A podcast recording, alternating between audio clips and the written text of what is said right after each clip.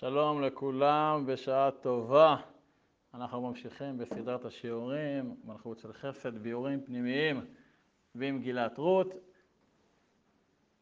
ובשיעור הקודם, מה שנקרא, עוד טרם התחלנו לעסוק בניתוח פרק ד', הפרק שמסיים את מגילת רות, אלא יותר הרחבנו במהות של הייבום, וניסינו להתחקות אחר השורשים המקראיים של הייבום. ראינו שבאופן לא מפתיע השורש הסיפורי הקדום לציווי על הייבום שנזכר בדברים פרק כ"ה בפרשת כי תצא הוא דווקא שתי פרשיות היסוד בבראשית שהן בעצמן מהוות השורש הקדום למגילת רות מבחינת הלוחות הטקטוניים שכל תזוזה שלהם מתחת לפני הקרקע מעצבת ומשפיעה על כל התפתחות העלילה במגילת רות וכמובן כוונתי לאיזה סיפורים? לוט ובנותיו ובעיקר יהודה ותמר וראינו את הגמרא ביבמות, שיטתו של, של אבא שאול, שמובאת בתלמוד בבלי, שהייבום כרוך בגבול דק מאוד בין סיכוי לסיכון, בין ביאת מצווה לגילוי ערווה, שמה שנקרא גילוי ערווה הקרובה להולדת ממזר עד כדי כך. ממילא, מה שנותר לנו עכשיו לעשות זה בעצם להעמיק ולברר האם המתרחש בפרק ד' במגילת רות האם זה אכן מדובר פה במעשה של ייבום או משהו מעין זה או לא? וצריך לברר פה מספר שאלות, שאלות רקע. קודם כל, האם מנהג הייבום המקראי הקדום, כלומר מה שהיה אצל יהודה ותמר, שזה ודאי לפני מתן תורה, תסכימו איתי, נכון? זה בראשית פרק ל"ח. האם זה הבסיס לכל הפעולות שנראה שבועז הולך לעשות בפרק ד'? ואם אכן מדובר בייבום, אז האם הייבום הזה עולה בקנה אחד עם הייבום היהודי ההלכתי שמתואר בדברים, פרק כ"ה, פרשת כי תצא. או אולי מדובר בייבום שהיה רווח מימי קדם, כפי שהזכיר הרמב"ן בפירושו למעשה יהודה ותמר, שנראה דבריו בהמשך השיעור. אלו שאלות הרקע והיסוד, ועכשיו בעצם ננסה להתמודד עם השאלות הללו. בספרו על מגילת רות גשרים וגבולות, פרופסור יוטל גרוסמן מבר אילן והרצוג סוקר בצורה מאוד יפה ומסודרת מספר אלמנטים שמחזקים את ההנחה שאכן הייבום נרמז לאורך כל המגילה כולה כהכנה לפרק ד' ובפרק ד' כבר יש ייבום בפועל. אז נעבור עכשיו על הרמזים ונראה אחרי זה מה המסקנה שלנו מאותו עיסוק. הרמז הראשון על הרמז הראשון כבר דיברנו בשיעור הקודם. נעמי מנסה לשכנע את כלותיה לשוב למואב, על בסיס ההבנה שלה שרק אם יהיו לה עוד בנים, אז הן תוכלנה להינשא להם, נכון? כמובן שזה מבוסס על הייבום, על הייבום לפיו אלמנת האח צריכה או ייבום או חליצה. אז לכאורה זה הרמז הראשון, שמה שיהיה במגילת רות זה ייבום, כי זה כבר פרק א', על ההתחלה, אבל כמובן אפשר להתייחס לטיעון של נעמי גם במשקפיים ריאליות, שלא לומר משקפיים פסימיות, שמה הן אומרות?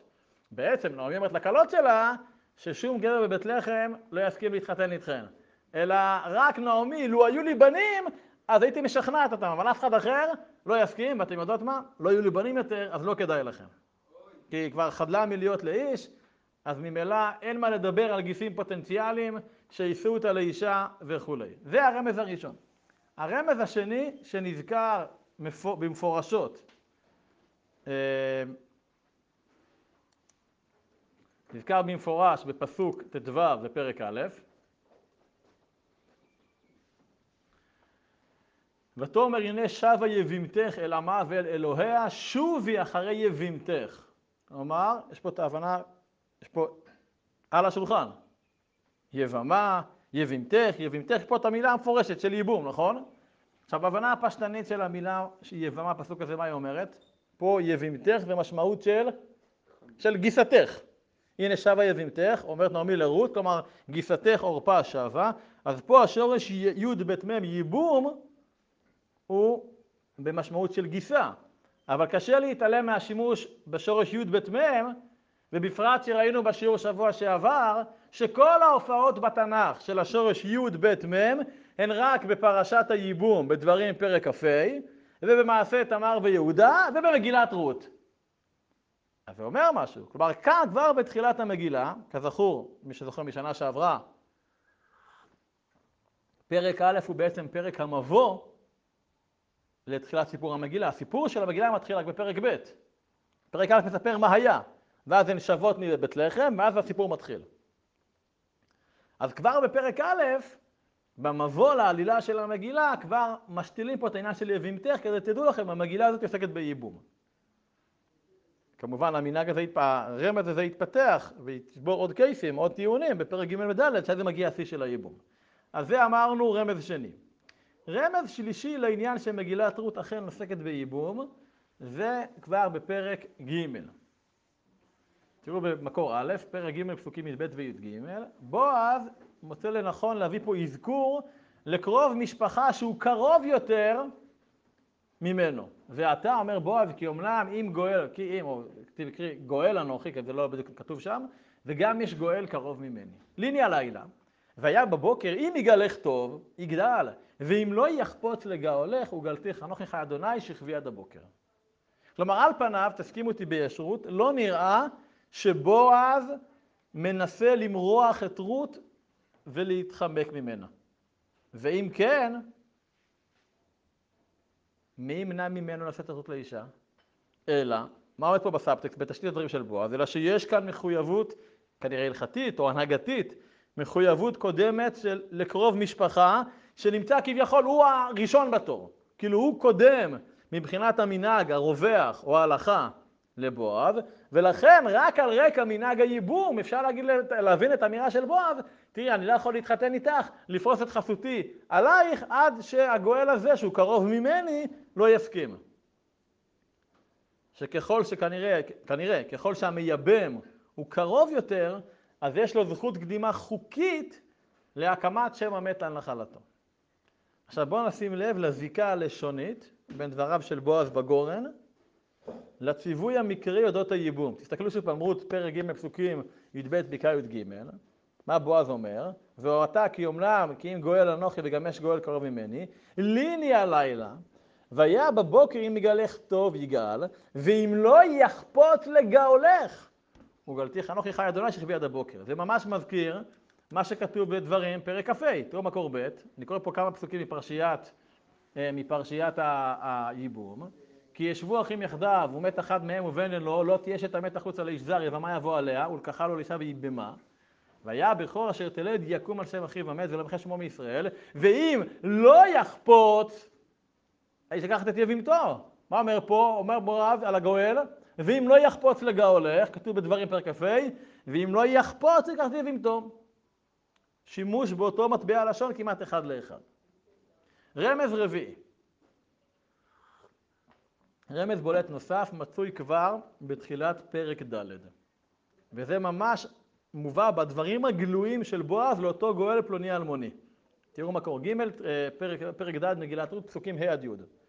ויאמר בועז, הוא אומר את זה לגואל, ביום כי נותך השדה מיד נעמי ומאת רות המואביה, אשת המת, קניתי להקים שם המת על נחלתו, ויאמר הגואל לא אוכל לגאול לי, פן אשחית את נחלתי, גאה לך אתה את גאולתי כי לא אוכל לגאול. וזאת לפנים בישראל, אני מדלג מדלג, כן? וגם את רות המואבת מחלון, קניתי לי לאישה להקים שם מת לנחלתו, ולא יקרא את שם המת ממרחב ומשער מקומו, עדים אתם היום. בועז אומר לגואל שעליו לקחת גם את רות, בנוסף לשדה אלימלך, למה? כדי, שימו לב, להקים שם המת על נחלתו. וזה כמובן מתכתב עם מה שראינו בציווי בחומש דברים על הייבום, והיה בכור אשר תלד יקום על שם אחיו המת. זאת אומרת, לא מדובר כאן על ש... רק על שימוש דומה באותו מטבע לשון, אלא עצם העניין משותף. נישואי אלמנת המת, כדי להקים את שמו של המת. זה הרמז הרביעי. רמז החמישי, לעניין שאכן מגילת עוסקת בייבום. השימוש בביטוי אשת המת. שנזכר בפרק ד', פסוק ה', מופיע רק עוד פעם אחת בתנ"ך. תנחשו איפה? בפרשת הייבום, בדברים כ"ה. כי ישבו אחים יחדיו, ומת אחד מהם, ובן אין לו, לא תהיה אשת המת החוצה לאיש זר, יבמה יבוא לקחה לו אישה במה. כלומר, הפעמיים היחידות בתנ"ך שיש ביטוי של אשת המת, זה במגילת רות פרק ד', בייבום דה פקטו של בועז ורות, ובציווי בדברים כ"ה, לא תהיה אשת המת. רמז שישי, ביטוי לשוני נוסף שקושר את תחילת פרק ד' לפרשיית הייבום המקראית, נזכר בברכת הנשים לנעמי אחרי שנולד לה הנכד, כן? הבן של רות ובועז. תראו פרק ד', פסוקים י"ג עד ט"ו. ויקח בועז את רות, ותהי לו לאישה, ויבוא אליה, ויתן אדוני לה הריון ותלד בן. ותאמרנה הנשים לנעמי, ברוך אדוני, אשר לא השבית לך גואל היום, ויקרא שמו בישראל. והיה לך למשיב נפש וכולי וכולי וכולי.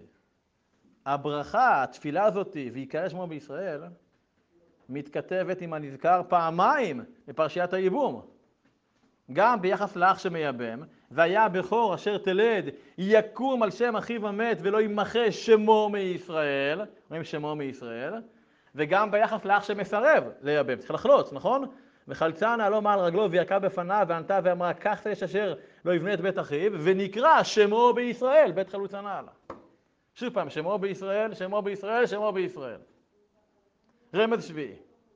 רמז נוסף שמעיד על זה שמגילת רות עוסקת בייבום, מצוי במקום ההתרחשות של האירוע. איפה כל האירוע? איפה הסצנה המרכזית בפרק ד' מתרחשת? איפה? ובועז עלה לשער. הסצנה המרכזית של הייבום מתרחשת איפה? בשער העיר. כתוב, ובועז עלה שער, וישב שם, והנה הגולוביה שדיבר בועז, כן, סור ישבו פה על פלוני אלמוני וכולי, וככה עשר אנשים מתקני העיר, ויאמר ישבו פה וישבו. זה ממש מתכתב דברים כ"ה. ואם לא יחפוץ האיש לקחת את יבימתו, ועלתה יבימתו השערה, למה? הייתה יבימתו השערה אל הזקנים. ואמרה, מעין יבמי, הקים לכם בשם ישראל, לא אהבה יבמי. שוב פעם, שער וזקנים, שער וזקנים. ועכשיו הגענו בעצם לרמז האחרון, שהוא קשור בזיקה של חליצת הנעל בפרק ד'. לכאורה, מה שייך פה עכשיו חליצת נעל במגילת רות פרק ד'? מה זה קשור? למה הקריין של המגילה טורח לציין בפנינו שלפנים בישראל נהגו לחלוץ את הנעל? כמובן במסגרת העברת בעלות קניינית כלשהי. ומשכך, אז גם הגואל האלמוני, הוא מסיר את נעלו ונותן אותה לבועז. בסך הכל יש פה עכשיו ממכר, מקח וממכר. מה זה קשור למה אתה עכשיו מכניס את זה פה? הרי מה, שהוא קנה לפני כן גלידה והוא קנה שדה אחר, הזכירו את זה? מה אתה עכשיו מביא את זה? מה זה שייך? אלא אם כן, ניתן לומר שגם הפרט הזה, מה מזכיר לי חליצה? כן, אינטואיטיבית, חליצה מתקשר לי לקניינים? לא, למה תקשר חליצה? דברים פרק כ"ה.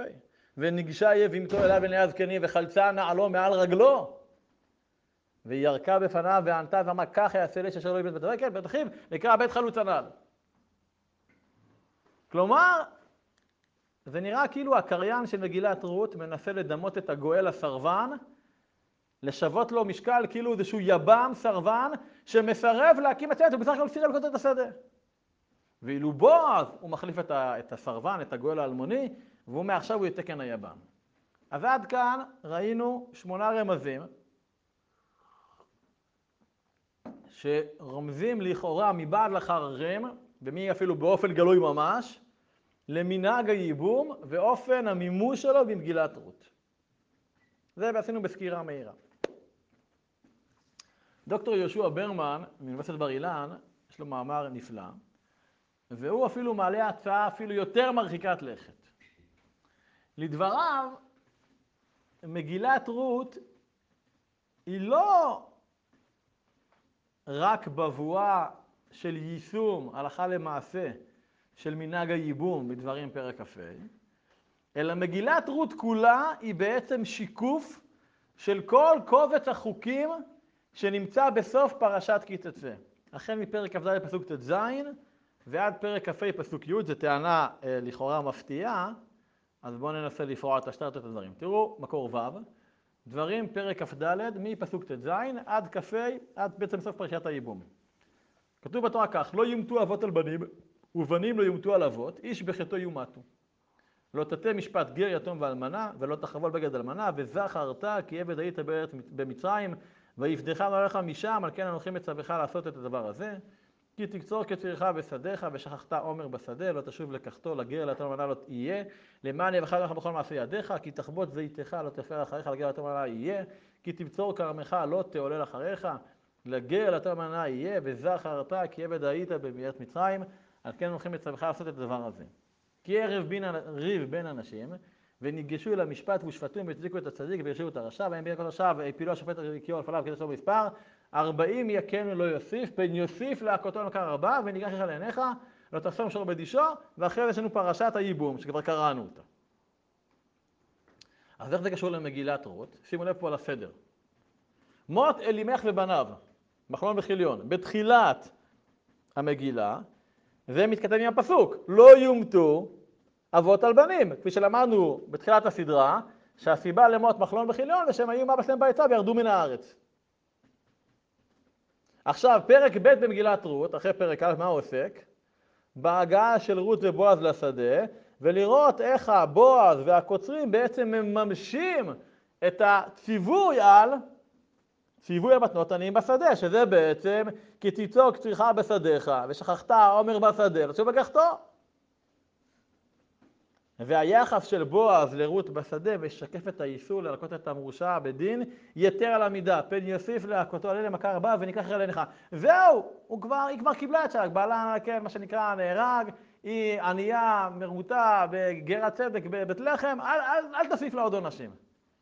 וזה מראה שבועז דואג גם לכבוד שלה, ולא רק למזון עבורה, כמו שכתוב בפרק ב' ולמדנו על זה. עכשיו השאלה, מה אני עושה עם האיסור לא תחסום שור בדישו? אז דוקטור ברמן באופן סמלי מדמה את זה לסצנה של רות ובועז בגורן, שהיום בסנהדרין י"ט, שבעצם בועז זה מה שנקרא להתאפק. וכמובן, פרשיית הייבום זה פרק ד'. אז בעצם שרשרת ארבעת הציוויים שיש לנו, לא יהיו טובות על בנים, מתנות השדה, לא תחסום, לא, לא, כן, לא ניקח לך לעיניך, ואחרי זה, תחסום שור בדישו וייבום, חמשת הציוויים מקבילים לפרק א', ב', ג' וד' בסדר מופתי במגילת רות.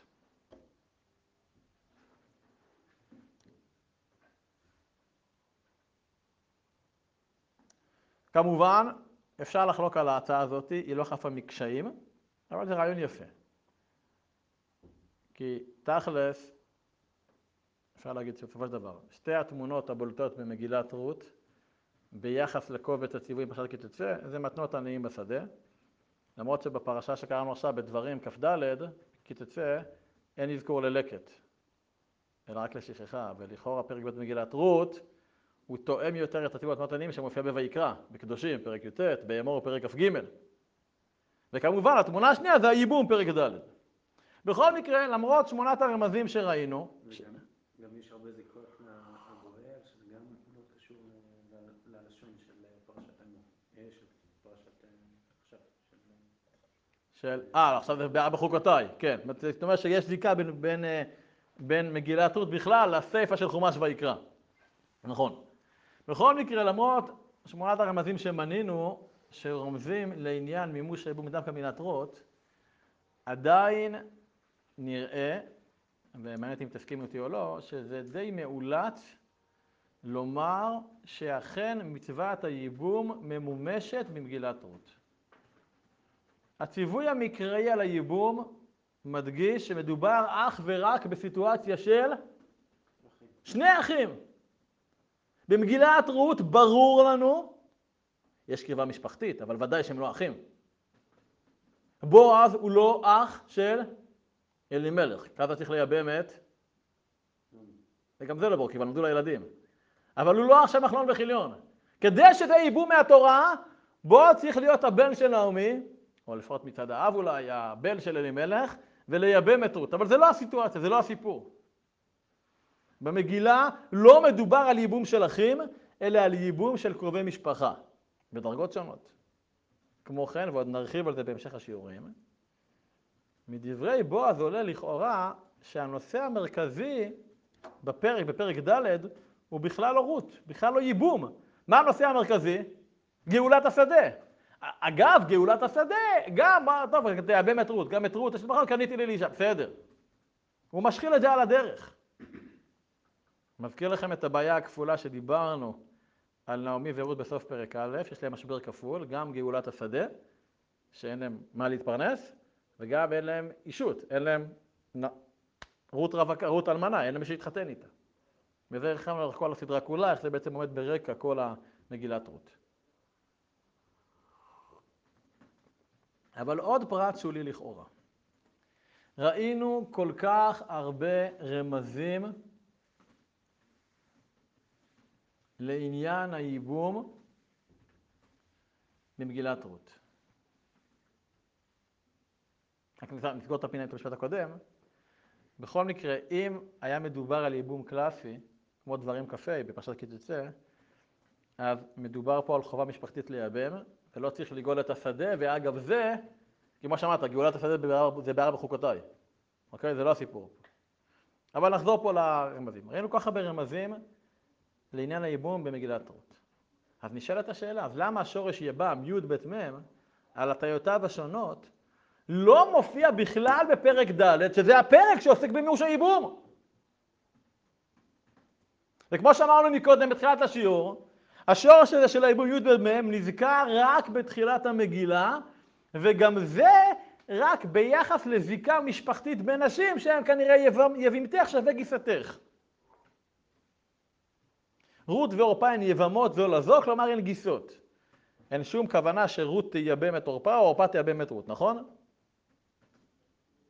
ולכן ייתכן שזה מה שהוביל את הרמב"ן לסבור, שמגילת רות בכלל לא עוסקת בייבום ההלכתי המקראי, אלא היא עוסקת במנהג קדום יותר של ייבום. ולפי המנהג הזה, במידה ואין אח שהוא יכול לייבם, אז חובת הייבום עוברת לקרוב משפחה אחר, לפי הזיקה והקריבה המשפחתית, כמו בשושלת מלוכה.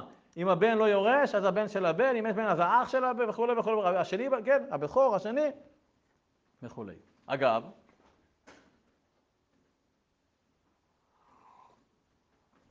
את הדברים הללו של הרמב"ן הוא מציין דווקא בפירושו לבראשית. דווקא לבראשית ל"ח, דווקא לסיפור של יהודה ותמר. בואו נראה את דבריו של הרמב"ן, מקור ז'.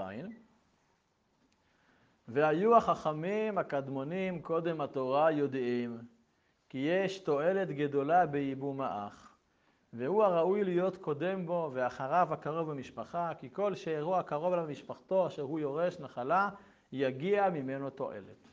והיו נוהגים לישא אשת המת האח או האב או הקרוב מן המשפחה. ולא ידענו אם היה מנהג קדמון לפני יהודה. ובבראשית רבה אמרו כי יהודה התחיל במצוות ייבום תחילה, כי כאשר קיבל לעשות מאבותיו נזדרז להקים אותו.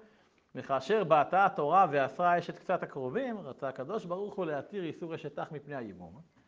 ולא רצה שידחה מפניו איסור אשת אחי האב והבן וזולתם, כי באח הורגל הדבר ותועלת קרובה ולא בהם, כמו שהזכרתי. וחכמי ישראל הקדמונים, מדעתם העניין הנכבד הזה. הנהיגו לפנים בישראל לעשות את המעשה הזה בכל יורשי הנחלה, באותם שלא יהיה בהם איסור השאר, איסור השאר, וקראו אותו גאולה. וזהו עניין בועז וטעם נעמי והשכנות והמשכיל יבין. הדברים של הרמב"ן הם מאוד מאוד נחרצים ומאוד חשובים לענייננו. לפי הרמב"ן, אני מדגיש, הרמב"ן על בראשית ל"ח, מגילת רוש, רות איננה עוסקת במימוש הציווי על הייבום, כפי שנזכר להלכה בדברים פרק כ"ה, אלא מגילת רות עוסקת בסוג של בבוע של עניין הייבום שהיה רווח בעולם הקדום. אני אפתח סוגריים ואומר שאכן מצאו תעודות באשורית ואוגריתית ובחיטית, אצל החיטים, שהיה מנהג כזה. של אם הבעל מת, אז קרוב המשפחה שלו יש לו קדימה וחובה לשאת את גיסתו או קרובת המשפחה שלו, הכל נשאר במשפחה. אבל בהיבט הזה של הייבום הקדום, אז ממילא הדגש הוא לא רק על ייבום כהבאת צה"ל שם המת, להקים שם את הנחלתו, אלא תכלית הייבום זה גם גאולת הקרקע והנחלה של המנוח שתישאר במשפחה המורחבת. ולא שהיא תתחתן ולא תסב נחלה משבט לשבט, כמו עם לא תלופרד, תתחתן מישהו אחר, ייקח את הנחלה שלה. אבל עדיין, אני בכל זאת מתעקש לחזור איתכם לשמונת הרמזים שמנינו לאל.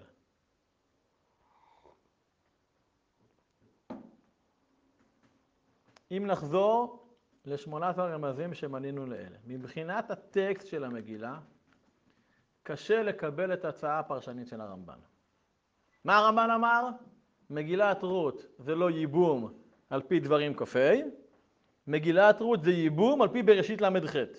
כלומר, על פי יהודה ותמר. אנטרסטות עד כאן מובן? כן? אבל קשה. למה קשה?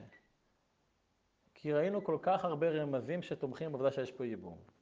במיוחד כל השימוש במטבעות לשון שהם כל כך ייחודיים, שנזכרים רק במגילת רות ובהופעות האימון שקדמו לה. כן, השורש יבם מופיע רק בבראשית ל"ח, דברים כ"ה ומגילת רות. וכמו כן הדברים המפורשים לבריאות, הדברים המפורשים של, של נעמי, לכלותיה. אין לכן מה לחפש בבית לחם, כי אין שם אפשרות של נישואין על ידי גיסים. בדיוק כמו באימון דברים כ"ה.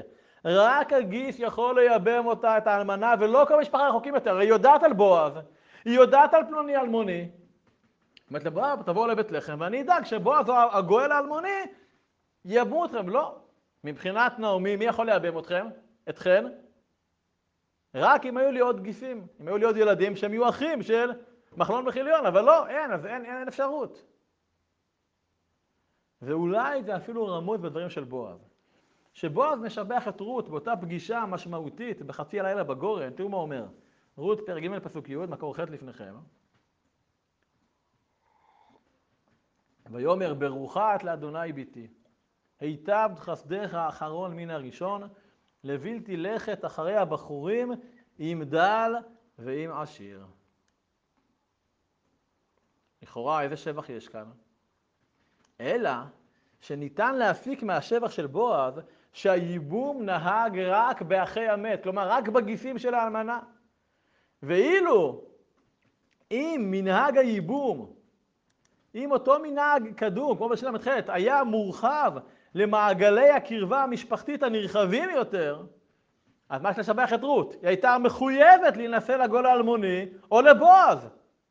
אז ממילא אין מה לשבח אותה על העובדה שהיא לא הלכה אחרי הבחורים האחרים בעיר עם דל ועם עשיר. אם כן, יש לנו כאן על פניו די ויותר הוכחות שמעידות על כך שמגילת רות כן מתכתבת עם הייבום ההלכתי. היא כן מתכתבת דווקא עם הייבום של דברים כ"ה, ולא עם בראשית ל"ח. ולא עם איזשהו מנהג ייבום קדום שהיה רווח במזרח התיכון לפני מתן תורה. אז מה התשובה הנכונה? מה זה מגילת רות? זה ניסיון למש את דברים כ"ה עם המגבלות, או ניסיון להעתיק את בראשית ל"ח עם המגבלות? מה אתם אומרים?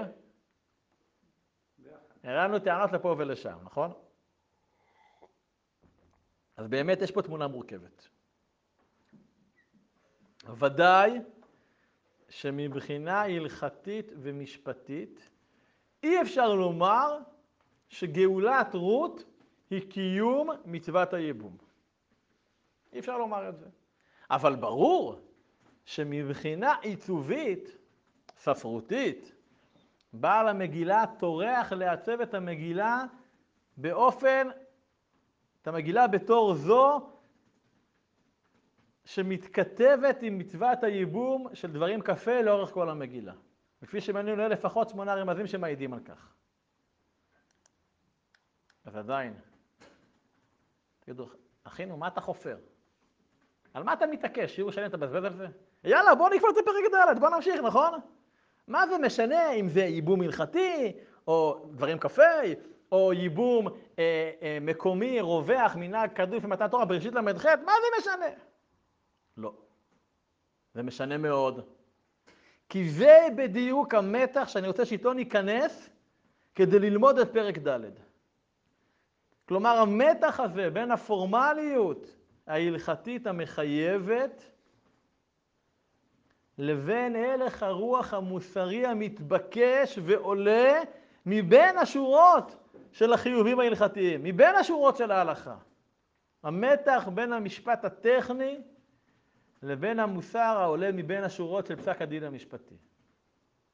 לכאורה, פרק ד' הוא בועז על השער, פרק ד' מתחיל בסצנה של ברור קנייני הלכתי. מי גואל את השדה, בכמה, מה, מי, מי קודם למי, אבל מהר מאוד אנחנו מגלים שהשדה פה זה לא המיין אישיו, זה לא הנושא המרכזי. אלא מהר מאוד פרק ד' לוקח אותנו לכיוונים לא של דיני קניין, אלא לכיוונים של לקיחת אחריות, של מוסריות, של דאגה לזולת חסר ישע, חסרת הישע במקרה שלנו, או שמה, אלימלך הוא חסר הישע על פי הסוד. מעבר לפרטים של פרטי הלכות ייבום, מה עומד בבסיס הרציונל ההלכתי של המצווה הייחודית, של המצווה הנדירה הזו שנקראת ייבום? הרי גם בימינו ייבום, או חליצה לאשכנזים, מה שנקרא, שלא מקבלים שלא עושים ייבום, כדעת אבא שאול, מה, זה מצווה נדירה. מה עומד בבסיס החיוב לייבם? התשתית לייבום היא הדאגה לאלמנה המסכנה. דאגה לאותה אלמנה שנותרה בדרך כלל אישה צעירה, שנותרה לבדה בקרב המשפחה שהיא בדרך כלל לא המשפחה הגרעינית שלה. הבסיס המוסרי של הייבום זה היכולת לפרוס חסות ולקחת אחריות גם על מי שאולי אנחנו לא רוצים, אבל אנחנו בהחלט צריכים. ואולי זו הסיבה שבגינה בועז בכלל מתחיל את הסיפור על הגאולה בתור הצגה קניינית של עיסוק ברכישת שדה בשדות בית לחם. השדה של אלימלך או מחלון וחיליון וכולי. לכאורה איזושהי פעולה קניינית, כדאי לך, אחינו, משתלם לך, הגואל משתלם לך, כי מהשדה תצמח לך תועלת. כי הגואל עכשיו משיג בקלות הגדלה משמעותית של נכסיו. אבל ברגע, ברגע שעם קניין השדה מתווספת הדאגה והאחריות לזולת חסר הישע, במקרה שלנו רות האלמנה, ברגע הזה הגואל לוקח צעד לאחור וחוזר בו. עכשיו, שים את האמת על הדברים על השולחן, ייתכן, ומבחינה חוקית הוא צודק, מותר לו, אי אפשר להכריע אותו, להכריח אותו, נכון. מבחינה חוקית הוא צודק. מבחינת דיני ייבום, הוא צודק. אבל מבחינת הלך הרוח של מצוות הייבום, זה ממש ההפך. הפעולה של הגואל האלמוני היא ההפך מהייבום. ודמות המראה שלו זה בועז. בועז מחליט אחרת מהגואל. בועז מחליט לדאוג לחלש, לדאוג לחלשה, לדאוג לחסרת הישע. וזה מזכיר לנו אולי מדוע דווקא השורש י' ב' מ' נזכר במגילה רק ביחס לרות ועורפה בין שתיהן. כן, כן, דווקא ביחס לעורפה, או ליתר דיוק ביחס לטיב היחסים והתגובה שלהם. הרי מה כבר עשתה עורפה? ראינו שיעור שבע בסדרה.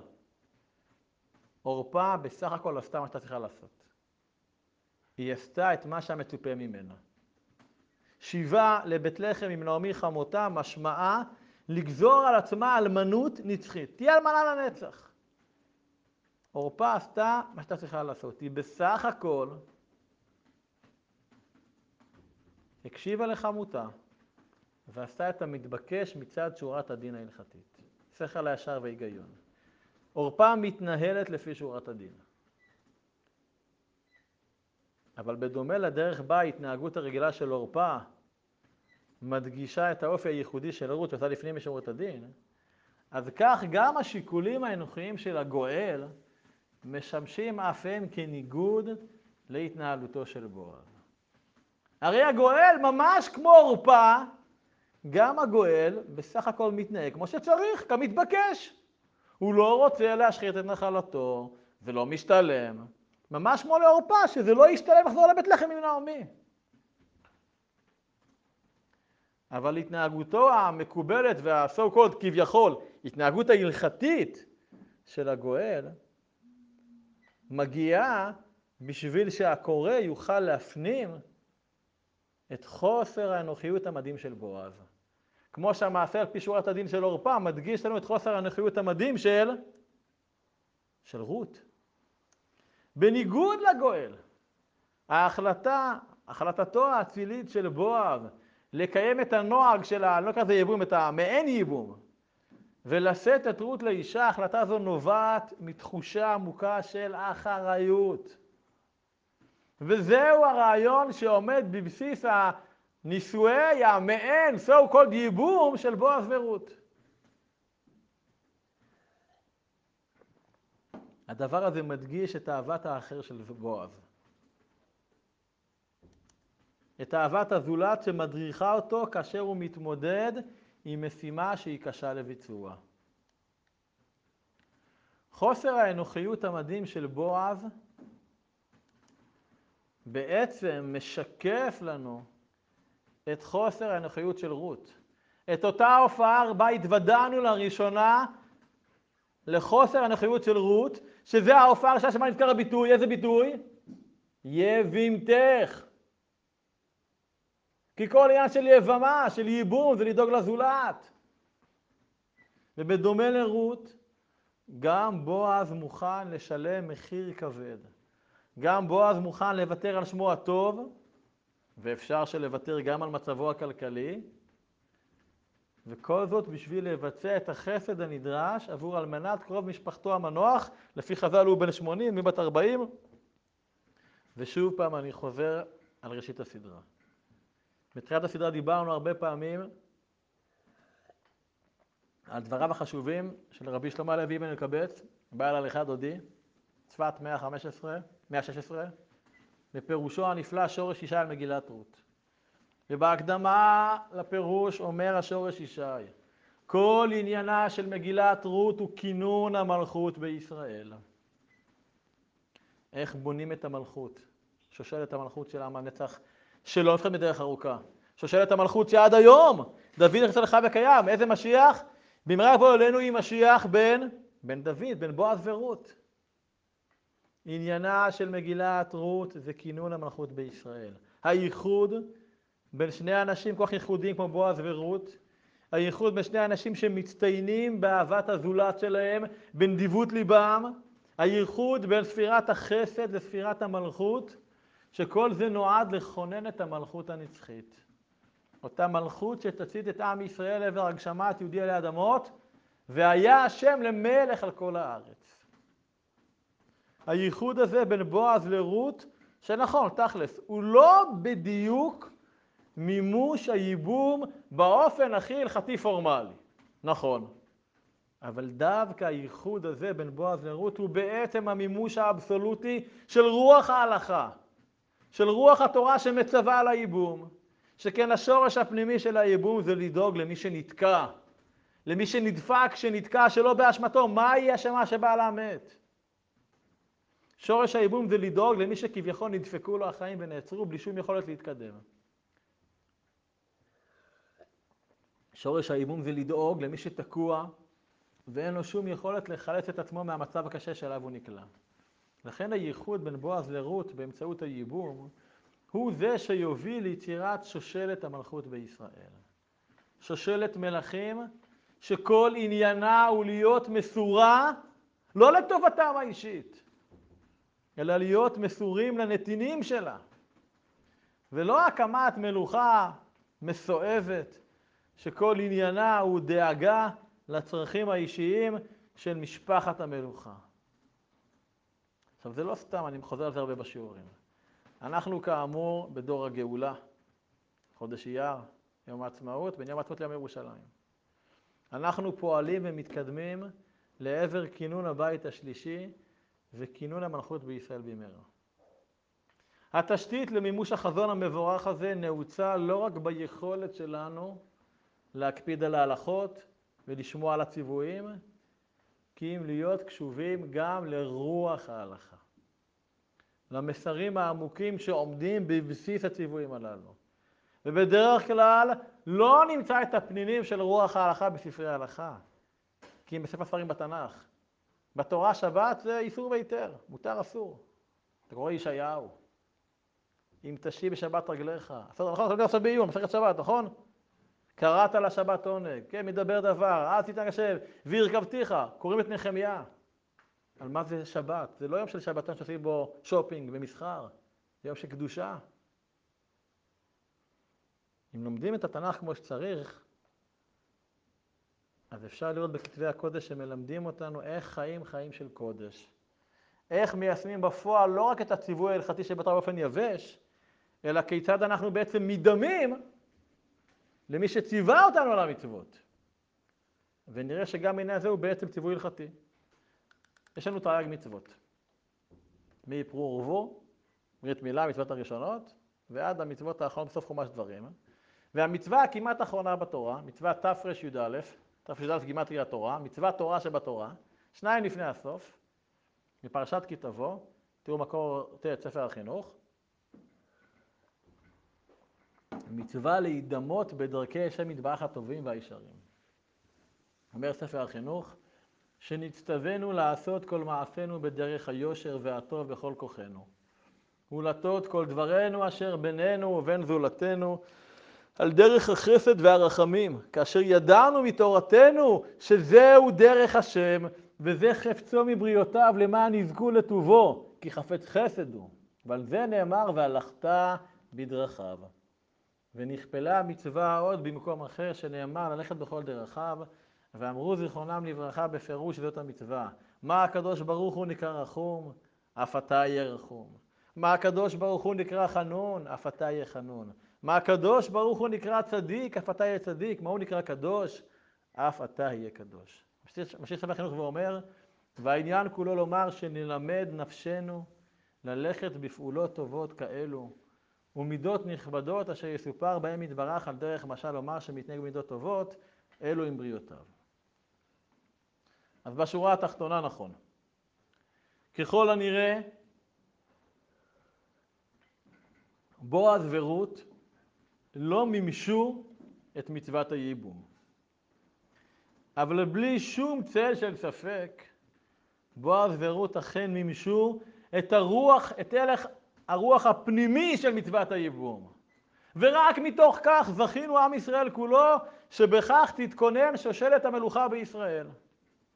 לכן כינון המלכות בישראל היה חייב לעבור במסלול של ייבום, בין אם מדובר בייבום ההלכתי של דברים כ"ה, או בין אם מדובר בהלך הרוח והשורש הרוחני של הייבום המהותי, כמו מגילת רות, לאורך כל המגילה, בעיקר, פרק ד', אבל רק ככה בונים מלכות. אנחנו לא רוצים מלכות שעושה את שורת הדין. מה שצריך, רוצים מלכות שמבינה את הפנימיות. מה כתוב מבין השיטים של התורה, את הדאגה המוסרית לזולת חסר הישע, וזהו מלך ישראל. מלך ישראל זה לא האדם הכי חזק. זה האדם הכי חזק שמכוח החוזק שלו רואה את כל אלה החלשים, ומרומם אותם, ובונה אותם, ומייבם אותם, כלומר דואג להם. וזו התשובה לשאלה האם מגילת רות עוסקת בייבום? כן. איזה ייבום? ייבום ההלכתי? לא.